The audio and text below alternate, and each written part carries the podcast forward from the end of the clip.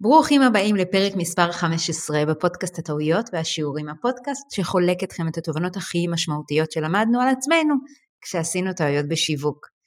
והיום אני רוצה לדבר איתכם על החיבור האישי שלי שאני עושה בין שיווק, אמונה בהשם ושפע בחיים. והדגש שלי הוא לא על uh, תודעת שפע, אלא על שפע, שפע, שפע כפשוטו, שפע אמיתי, שפע שבא על ידי אה, ביטוי בכסף ובכל מה שכסף יכולים, אה, יכול לאפשר לנו ליהנות ממנו. רגע לפני שאני אצלול לעומק של הדפוסים והאמיתות שסיגלתי לעצמי, אומר שאני באה ממקום מעט הפוך משפע ומתודעת שפע, אני באה מברית המועצות, עליתי לארץ בגיל משמעותי מאוד, בגיל 15, שם בברית המועצות הקומוניסטית ידענו שכולם שווים, לא משנה כמה קשה תעבדו, לא משנה על מה תחשבו, לא משנה על מה תחלמו, תקבלו את אותו שכר. שם ראינו הכל באפור, עם אופקים מאוד מצומצמים, אם בכלל, ולפחות ככה אני חוויתי את הילדות שלי, ואין בזה טוב או רע, נכון או לא נכון. יש בזה את החוויה הסובייקטיבית שלי. אז כשעליתי לארץ, פתאום חוויתי לראשונה בחיי את ההזדמנות להרוויח כסף, וזה היה מהפכני בעיניי. בברית המועצות דאז אה, ילדים בגיל, אה, עד גיל 15, שעד אז גדלתי שם, לא עבדו ולא הרוויחו כסף. ופה בארץ אה, נתקלתי בזה לראשונה בחיי, וזה אפשר לי המון, החל מדברים הכי גשמיים, של לקנות לעצמי בגדים שאני רציתי, כן, התחלתי לעבוד בניקיונות ובבייביסיטינג, וזה פתאום אפשר לי אה, להתחדש בדברים שאני רציתי.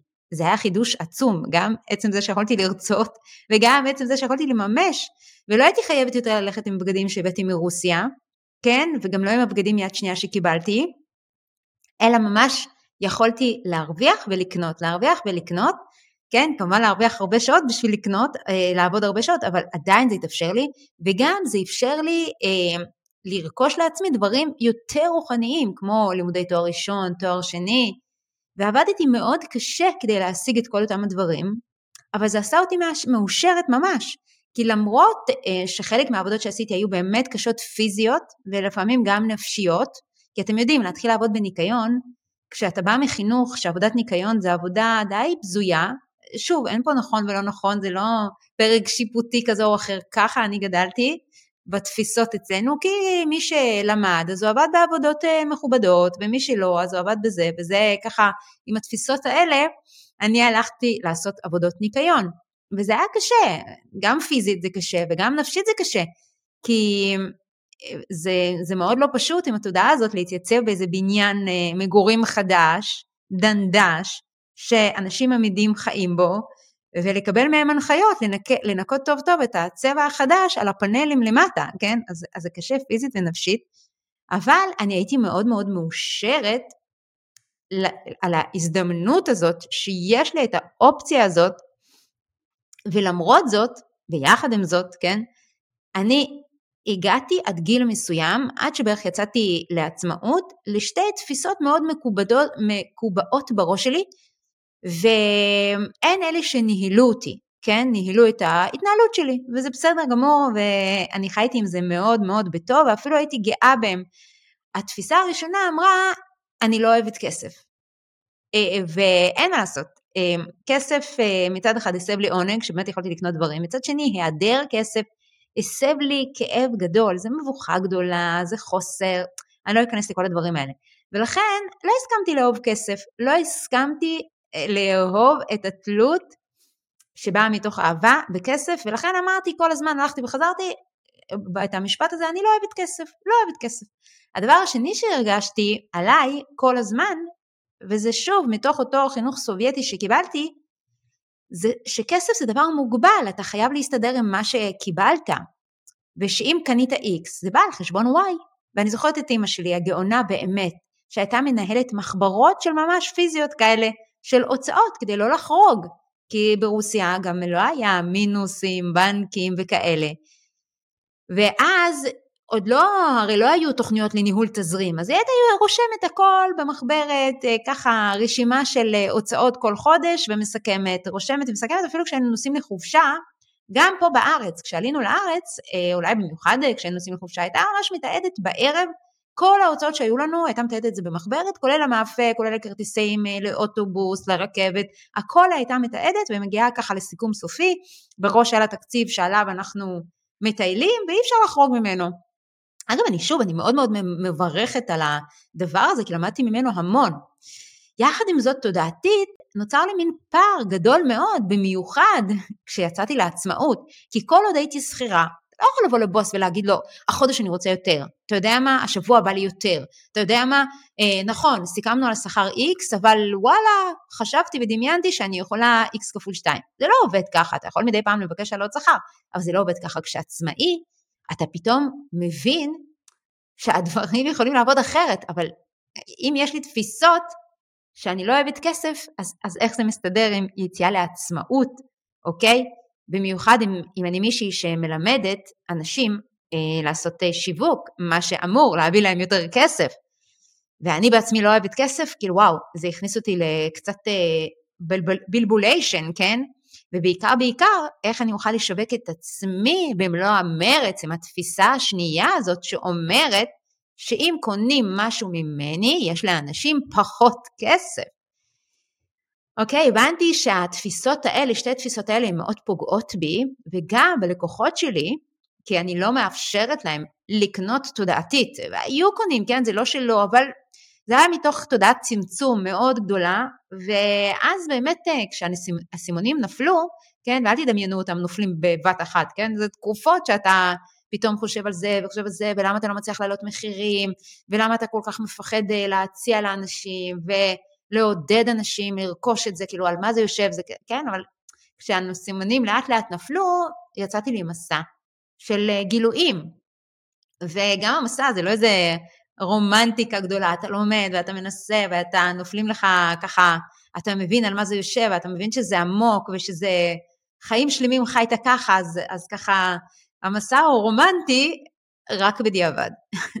אז הנה התובנות אה, שלי היום, שאני מחברת אה, את התובנות שלי מהרבה מאוד עולמות, גם מעולמות של ספרות אה, זרה של חו"ל נקרא לזה, של מדע ההתעשרות, הסוד, אהבה ישירה באני וכו', וגם ובמיוחד, כי אני מאוד מאוד מחוברת לזה, את התובנות מכל תהליך החזרה בתשובה שלנו והאמונה בהשם. אז אם יש לכם חשש מהדתה, הפרק הזה לא עבורכם, אבל אם אתם פתוחים לשמוע את התובנות המאוד משמעותיות שריכזתי ובזכותן אני באמת חושבת שאני מצליחה להרוויח היום הרבה יותר, אז הנה הן 15 התובנות שלי. אז ככה, אז התובנה הראשונה היא שהקדוש ברוך הוא הוא אין סופי ולא מוגבל בכלום, והוא יכול להביא לי כל סכום שהוא רוצה, כן, וליצור כל מציאות שהיא. וזאת אמונה מאוד מאוד חשובה, כי הרבה פעמים אנחנו אומרים, טוב, אני צריכה להרוויח כסף, אבל אה, אם היום אני מרוויחה 5,000 לצורך העניין, אז מחר אני אוכל לקפוץ ל-6,000. לא אוכל לקפוץ ל-100, נכון? כאילו, זה, אני, אני מוגבלת, אבל לא. מי שמנהל את העולם ומקיים אותו, כל רגע ורגע זה הקדוש ברוך הוא, והוא לא מוגבל, ולכן הכל לגמרי אפשרי, כן? וזה יכול לקרות בכל התחומים ובסקיילים שאני לפעמים אפילו לא יודעת שהם קיימים. אני אתן לכם כמה דוגמאות שממחישות את זה מהחיים שלי, שככה מאוד מאוד חיזקו אצלי את התובנה הזאת שכמעט, אה, מה זה כמעט? הכל אפשרי. הוא לא מוגבל. לדוגמה, הוזמנתי פעם להעביר הרצאה בסינמטק ל-400 נשים, כשעד אותה הזמנה, כל מה שהעברתי היו הרצאות אונליין, אני בחיים לא עמדתי על במה, בטח שלא במה גדולה, מה שעשיתי offline זה היה הרצאות אולי לכמה עשרות בודדות, 20, 30, וגם זה היה מאוד מאוד נדיר. ופתאום קיבלתי הזמנה להעביר הרצאה בסינמטק, וזה עולם של 400 איש, ואמרתי, וואו, כי מי חשב שזה בכלל אפשרי? כי הצמיחה שאתה מדמיין, שאתה עושה הרצאות ל-20 איש, זה אתה אומר, אוקיי, אז אולי אה, אני אקפוץ ל-50 מתישהו, אבל ל-400 על במה פיזית עם עוד אה, אנש, נשים אה, מוכרות, כי זה היה אירוע של נשים, וואו, כאילו מאיפה זה בא? לא רק זאת, אלא שקיבלתי יום בהיר אחד את האפשרות לכתוב טור אישי בישראל היום במהדורה של סוף שבוע בחלק הראשי של העיתון, כשההפצה שלו הייתה לחצי מיליון איש בסופש. ועד אז, עד אותה ההצעה, הרי כל מה שיכולתי לדמיין זה איך אני מפיצה יותר טוב לרשימת העוקבים שלי, אם יש לי 20-30 אה, אלפי אה, עוקבים, אז, אז, אז לשם זה מגיע.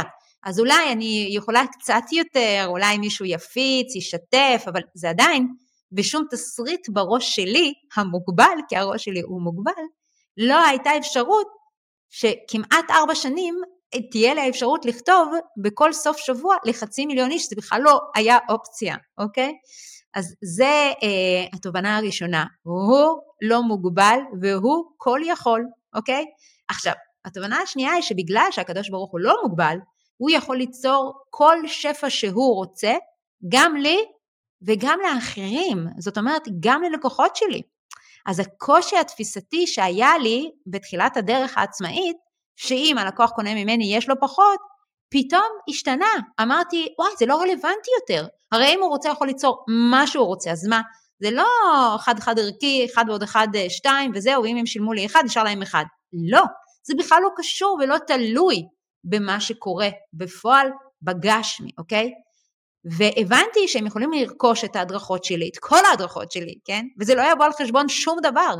הם פתאום יכולים לקבל החזר מס, והם פתאום יכולים אה, לקבל ירושה, והם פתאום יכולים לזכות בלוטו, והם כמובן, כמובן, כמובן יכולים ליישם את הידע ולהרוויח הרבה יותר, לשפר מכירות. אז כל ההסתכלות הפכה ללא שיהיה להם פחות, אלא שיהיה להם הרבה יותר, בין אם זה בדרכים שאני לא מכירה, לבין אם זה מתוך העשייה הממשית הפיזית שלי שאני מלמדת, אז יהיה להם יותר, אוקיי? התובנה השלישית היא אה, שאני חלק אלוקא ממעל ממש, אוקיי? חלק אלוקא ממעל זה ביטוי שמקורו אמנם בספר איוב, אבל האדמו"ר הזקן בספר התניא בפרק ב' קובע בצורה חדה כי כל יהודי הוא חלק אלוקא ממעל ממש. כן? והשימוש במילה ממש בתורת החסידות היא הדרך לבטא מוחשיות גשמית של הדבר. זה אומר שאני לא חלק אלוקה ממעל אה, כמשל, וגם לא כרעיון רוחני, אלא ממש באופן פיזי, אוקיי? ולכן התובנה הרביעית שאני ככה פועלת לאורה זה שהמחשבות שלי יוצרות מציאות. עכשיו, יש את כל התפיסות האלה, מחשבות יוצרות מציאות, אה, ותחשוב טוב יהיה טוב, וחשיבה חיובית, הם מאוד מאוד חשובים.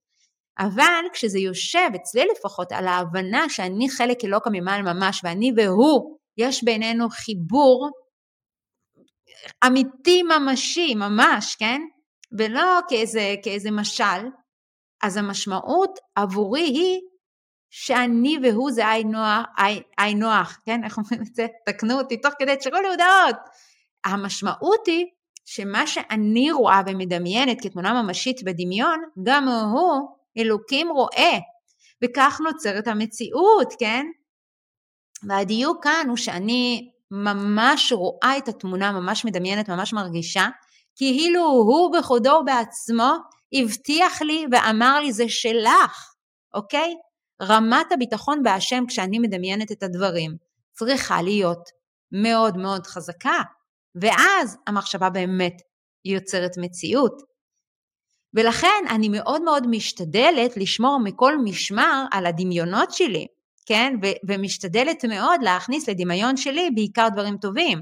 וכן, זאת עבודה, ואני לא באה, אמרתי לכם, אני באה ממקום אפור, ואני לא אכנס לכל הפרטים ודיוקים, אבל אני באה גם ממקום אה, די דיכאוני, כן? אז אה, זאת עבודה בשבילי מאוד מאוד גדולה, אה, להכניס לדמיונות שלי את הדברים הטובים ולהוציא כמה שיותר מהר את הדברים הלא טובים, כן? ואחרי שמודעים לזה זה הופך לאפשרי. התובנה החמישית היא שהעולם נברא במאמרות, אוקיי?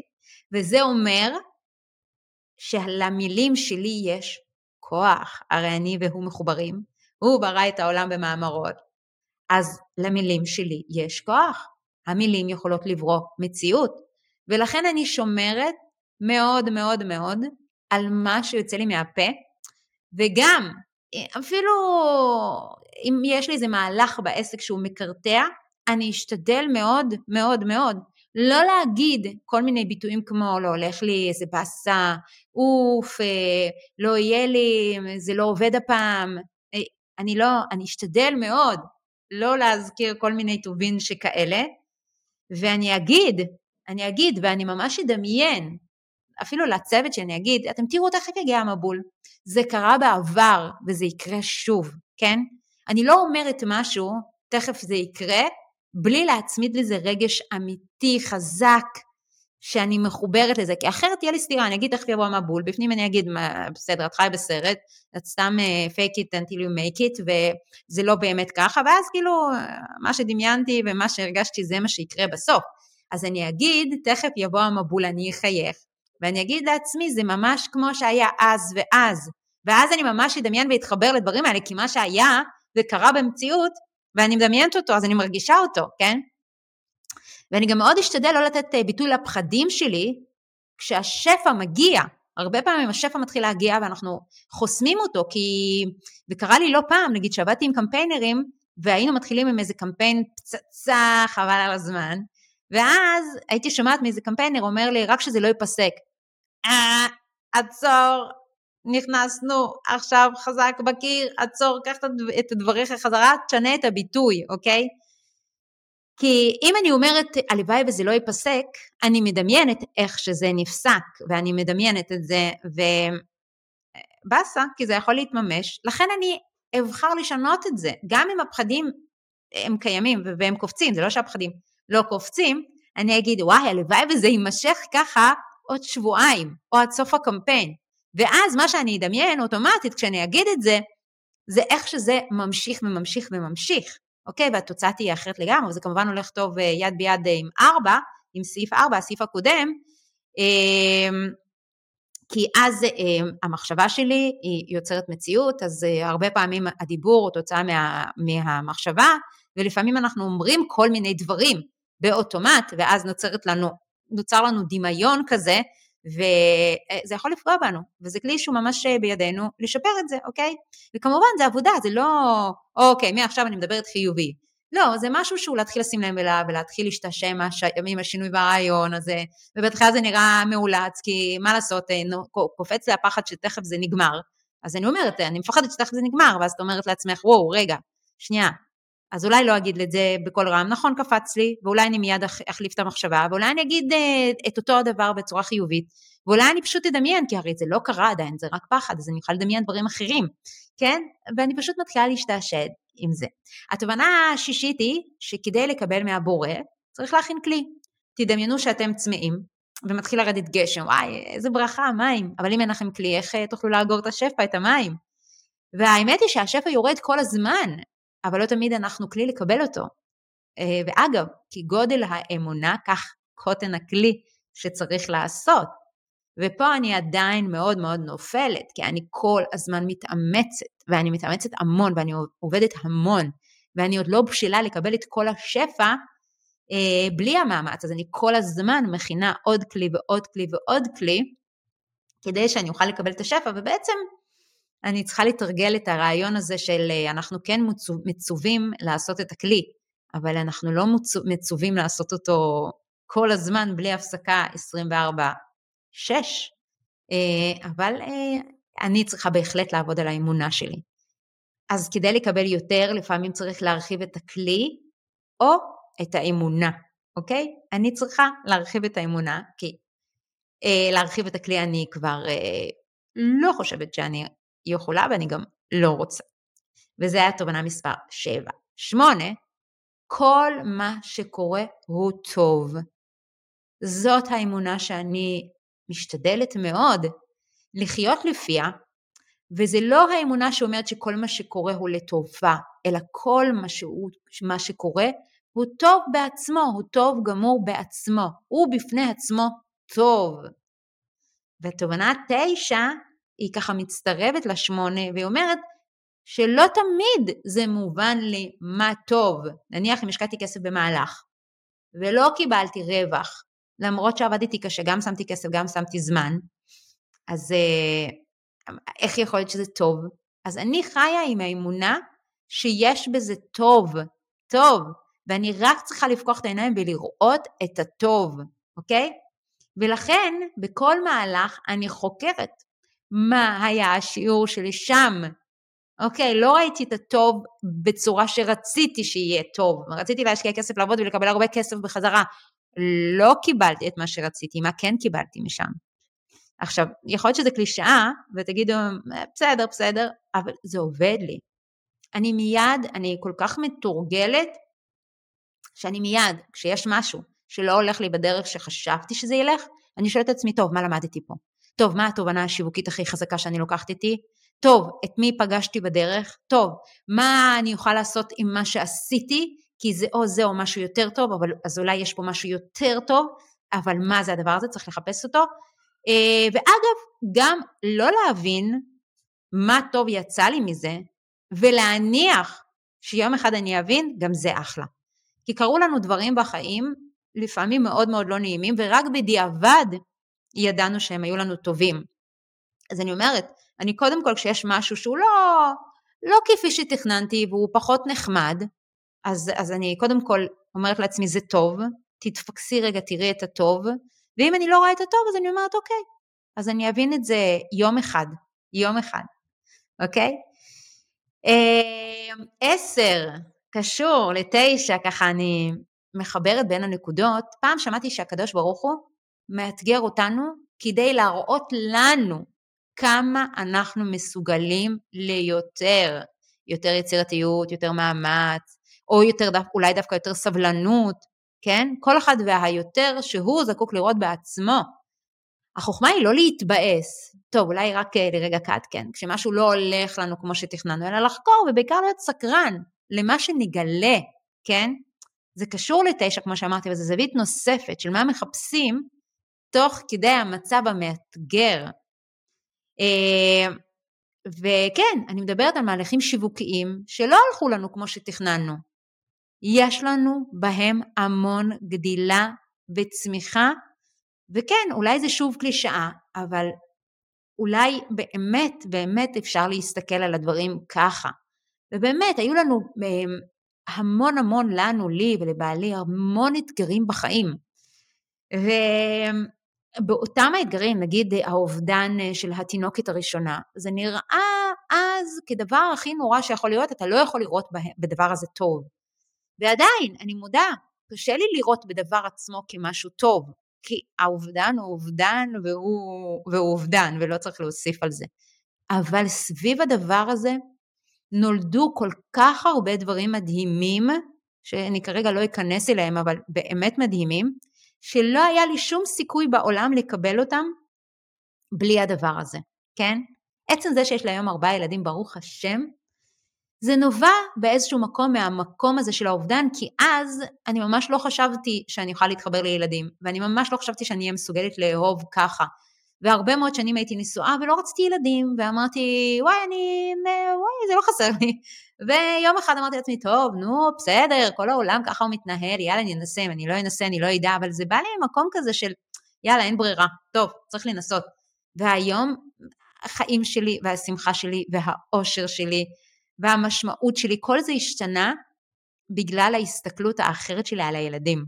אוקיי? אז זלגתי קצת לדברים אישיים, אבל באמת רציתי לקחת את זה, איזו דוגמה שהיא מאוד קיצונית, כי באמת אה, באתגרים הקטנים האלה ששמתי כסף, או פרסמתי פוסט, או פרסמתי סדנה וזה לא הלך לי, באמת עוד כאילו אפשר אה, למצוא שם את הטוב בקלות. יש דברים שלא, אבל באמת אפילו בהם אפשר לראות כמה צמחנו באמת מתוך המשבר שהיה לנו. צמחנו, ואני ובעלי באמת צמחנו בממדים שאין בכלל לתאר, ואני לא חושבת שהייתה דרך אחרת לעשות את זה, למרות שכמובן הייתי מעדיפה ומאחלת לעצמי שהייתי מגיעה לצמיחה הזאת בלי נקודת המשבר הזאת, אבל מה שהיה היה, וזה כנראה היה מדויק לנו.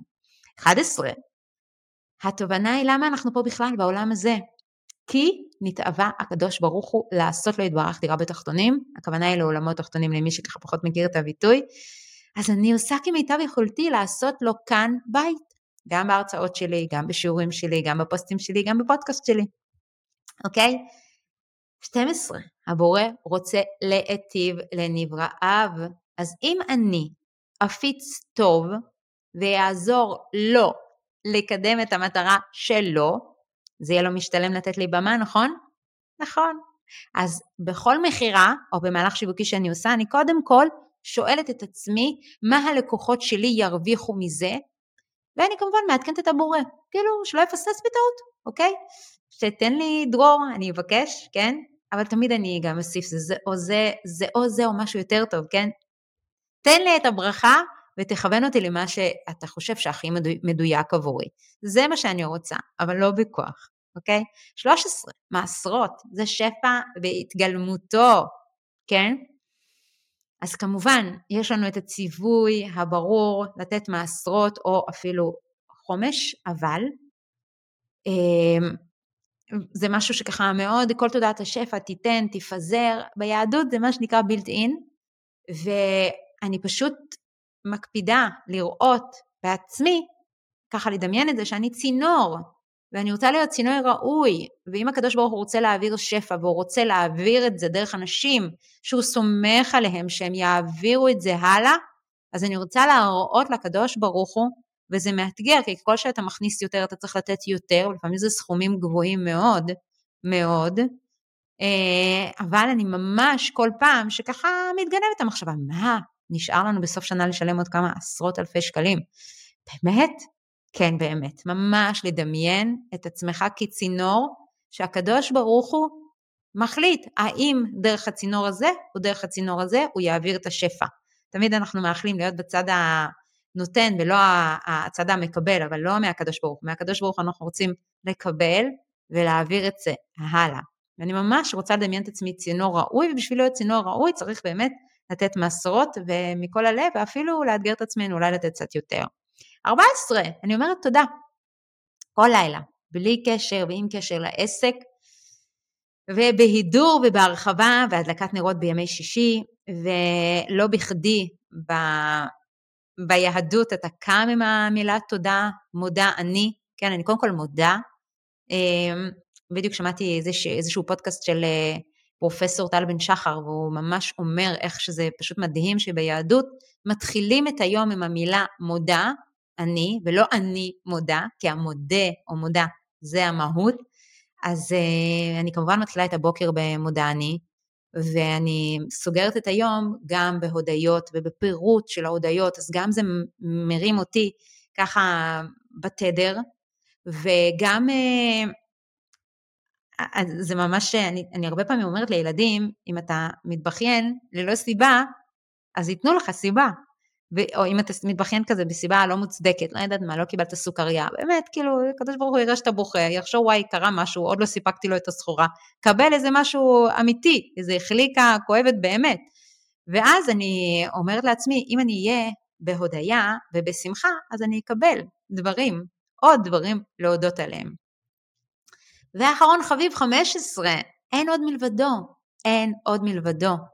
וגם הלקוח הכועס, וגם העמית המצליח שמעורר בי קנאה, וגם הבאגים של פייסבוק, כל הנפילות ברשת, ברגעי מכירה של שיא והווירוסים שנתקפתי בשידורים חיים וזה קרה לא אכנס לפרטים, הם קצת דוחים, אבל היו כל מיני דברים עם הווירוסים. כל זה, הדברים הכי מעצבנים, זה הוא בכבודו ובעצמו, כי אין עוד מלבדו. עכשיו, כשאתה חי ככה שאין עוד מלבדו והכל טוב, ובאמת השפע יורד כל הזמן, והוא לא מוגבל ואני חלק ממנו והוא חלק ממני, אז באמת אתה מושך לחיים שלך שפע מטורף, שכל יום בא לך להודות עליו. אז חברים, זה תרגול, זה לא הודו הודו, זה עובדים על זה ואני עובדת על זה ומתרגלת את זה ולומדת את זה, אבל מה שאני יכולה להגיד בוודאות, לפחות הוודאות הסובייקטיבית שלי, זה פשוט עובד. אז תודה רבה שהייתם איתי בפרק הזה, ואנחנו נשתמע בפרקים הבאים, ואל תשכחו, א', לשלוח לי הודעות האם נתרמתם, האם נהניתם, האם לקחתם משהו קטן מהפרק הזה, וגם לעשות פולו, uh, עוקב, לערוץ שלי, כדי שתוכלו לקבל את הפרקים הבאים. יאללה, נשתמע בפרקים הבאים.